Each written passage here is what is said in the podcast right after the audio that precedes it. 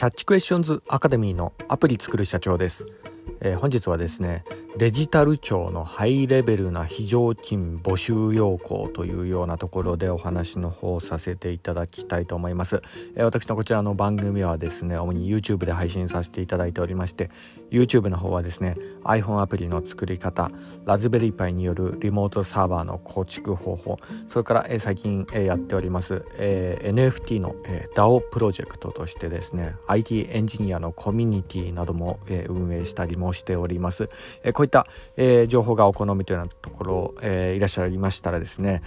えー、私の、えー、YouTube の説明欄の方ですね、えー、そちらに、えー、記載しておりますのでこちらからもぜひよろしくお願いいたします、えー、YouTube でアプリ作る社長と検索していただいたら出てくるかと思います。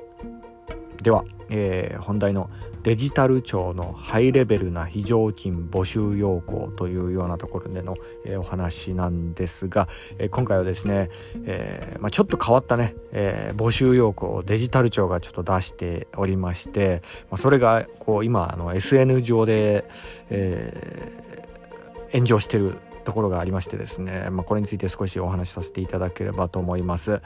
えー、それがですね、まあ、何がすごいかってあのめちゃくちゃハイレベルな人材を募集している割にはですね、え待遇がなんと非常勤みたいなそんなようなところで、えー、しかもあの給料とかねその辺待遇も一切記載してないというような、えそんなような状態なんですねもう完全にこの IT エンジニアを舐めすぎてますねというようなところなんですけど、まあ、とにかくねこのね募集出してるあの政治家のおじちゃん連中は、まあ、なんかねコンサルティング会社とかにこう丸投げして、えー、それの言いなりになっててそのままこうコピペして募集要項に貼り付けてるんじゃないかみたいなそんなような感じが見て取れるようなとこあるんですけど、まあ、とにかくねあの募集要項のね内容をちょっとだけあの簡単に言いますとですね、まあ、どうやらあのウェブアプリケーション開発5年以上、えー、タイプスクリプト GitHub 経験2年以上、アジャイル開発2年以上、えー、ワブ、えー、バックエンドアプリ経験3年以上、えー、クラウドサービス2年以上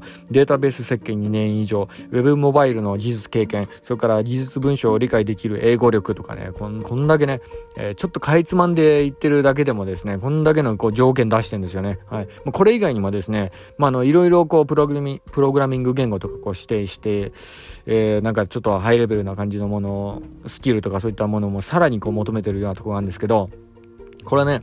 SNS 界隈ではですねもはやねもう非常勤のレベルではなくあの正社員すらも超えて、えー、会社とかそういったものを運営できるレベルの人材なんじゃないかみたいなそんなような感じで今指摘されております。でしかもねこんだけのね要件出してる割には給料が不明というようなところでね完全に IT エンジニアを舐めまくってるようなそんなようなあの募集要項なんですけどまああのえー、SNS 界隈でもですね、えー、まあいろいろ査定出ててますけど、こんだけの経験できんならね、年収800万ぐらいはいくかなというようなところなんですけど、まあ年収800万の、えー、非常勤ということだったら、これも納得いきますよね、これね。はい。まあ一体いくらでデジタル庁がこれ募集かけてるのかというようなところ、これ、え今後の見どころかもしれないですけどね、まあ、とにかくね、えー、IT ね、IT の人材のマーケット相場全然把握してないんだろうなというような、よくこれで非常勤の募集かけたなというようなところで、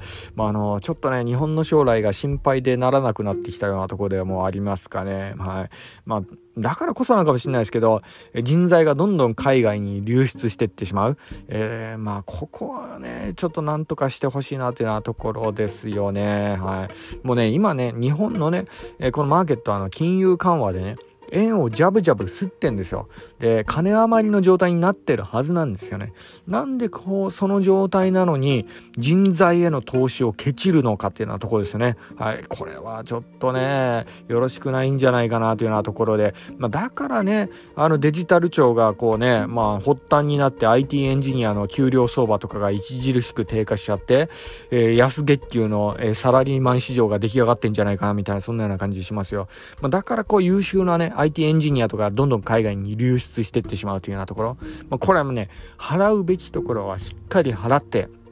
ね、本当にあの株とか物とかね、そういったものばかりに投資するんじゃなくて、やっぱその人への投資ですね。えここをね、ここに本腰を入れてほしいなというのは、えそんなようなところが、こうしますかね。本当にね、こう政治家連中はね、年金とかね、社会保険とか、そういう票集めのものに関してはね、やたらお金投資して、お金ばらまく割にはですね、もうあの産業の中心になるようなね、IT 人材ね、えここをケチる。なぜここにね、お金をもっとかけないというようなところでね、まあちょっと憤りを感じたようなところもありまして、本日このようなお話をさせていただきました。まあやはりですね、IT エンジニアのね、給料をね、これからね、上げていかん、ね、給料上げろ上げろって政治家言ってる割にはね、えなんでデジタル庁ここでね、給料上げてこないかみたいなそんなような感じしますけど、まああのね、まあ100歩譲ってね、これがもしね、えー、年収800万で、えー、非常勤を募集していたっていうような、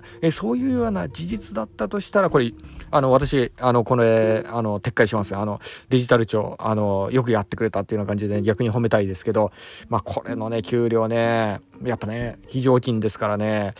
おそらく300万ぐらいなんじゃないかなという、そんなような感じしますかね。はい。まあ、とにかく、えー、本日ちょっと、あの、憤りな、えー、コメントでもありましたが、えー、まあ、あの、以上となります。はい。では最後にいつもと同じ言葉で締めさせていただきたいと思います。IT エンジニアに栄光あれ。